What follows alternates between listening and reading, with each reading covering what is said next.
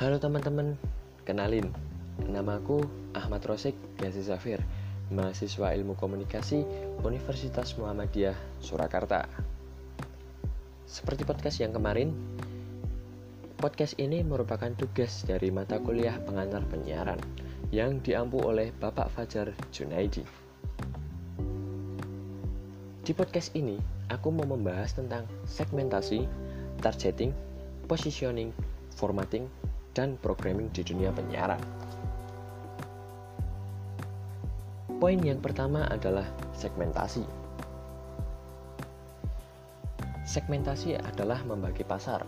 Pasar dalam pengertian ini adalah pendengar membagi menjadi kelompok yang berbeda berdasarkan kebutuhan, karakteristik, atau tingkah laku yang berbeda, di mana pengelompokannya adalah karena kesamaan kebutuhan, karakteristik, atau kesamaan tingkah lakunya. Kelompok yang terbentuk akan memiliki kesamaan yang relatif dan dapat dibedakan antara satu dengan yang lain. Ada banyak jenis segmentasi, yaitu segmentasi audien, segmentasi demografis, segmentasi geografis, segmentasi geodemografis, segmentasi audien TV, dan yang terakhir segmentasi audien radio. Sebagai contoh, segmentasi audien di bidang radio itu merupakan media penyiaran yang paling tersegmentasi. Segmentasinya hanya segelintir orang saja karena di era sekarang sudah banyak yang mencari berita atau yang lainnya melalui TV bahkan YouTube. Poin yang kedua yaitu targeting. Jika segmentasi merupakan pengelompokan pasar atau pendengar, maka targeting merupakan tujuan segmentasi yang menjangkau pendengar yang diinginkan. Targeting adalah persoalan bagaimana memilih, menyeleksi, dan menjangkau pasar.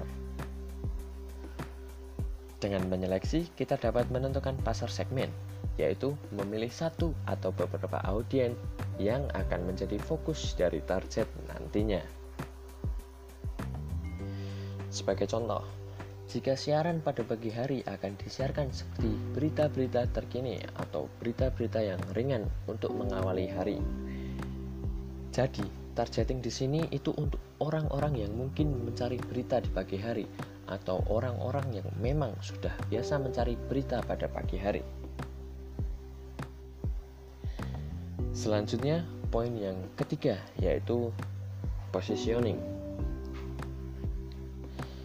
dapat diartikan menentukan bagaimana produk atau brand yang akan dipresentasikan pada pelanggan potensial. Tujuannya tentu agar produk dilihat lebih unggul dari kompetitor. Beberapa contoh pernyataan positioning yang sekaligus menjadi tagline dalam periklanan media adalah majalah Tempo dengan membuat tagline enak dibaca dan perlu. RCTI dengan pernyataan RCTI oke. Okay Kompas TV dengan berita dan inspirasi Indonesia. Selanjutnya, poin yang keempat yaitu formatting. Formatting adalah sebuah proses pengemasan yang disajikan oleh suatu stasiun siaran. Formatting akan mempunyai peranan penting dan berhubungan dengan segmentasi audiens. Umumnya, penentuan format dari suatu stasiun dilakukan di saat awal pendirinya dengan melakukan riset pada target pendengar. Format bisa berubah sewaktu-waktu mengingat sejarah yang identik dengan medium hiburan atau lebih sederhana medium musik. Maka pemberian identitas format lebih didominasi nama atau jenis musik sehingga perbincangan mengenai format penyiaran identik dengan perbincangan tentang format musik. Dan poin yang kelima yaitu programming. Programming bisa dianggap sebagai perangkat ringan yang digunakan untuk menarik perhatian audiens pada segmentasi yang dituju. Kemampuan stasiun radio dan televisi menarik audiens untuk mengkonsumsi program-programnya akan menentukan kesuksesan stasiun radio dan televisi bersangkutan. pada media televisi, program semakin penting karena menjadi komoditas yang paling terlihat dan paling vital. Dalam kegiatan programming, yang penting adalah tujuan dari programming yang disusun. Penyiaran radio memiliki target yang spesifik. Di Indonesia, kita bisa menjumpai radio yang memiliki segmentasi anak muda seperti Radio Prambors dan kaum eksekutif dan pebisnis seperti Radio Sindo Trijaya yang memiliki jaringan radio nasional.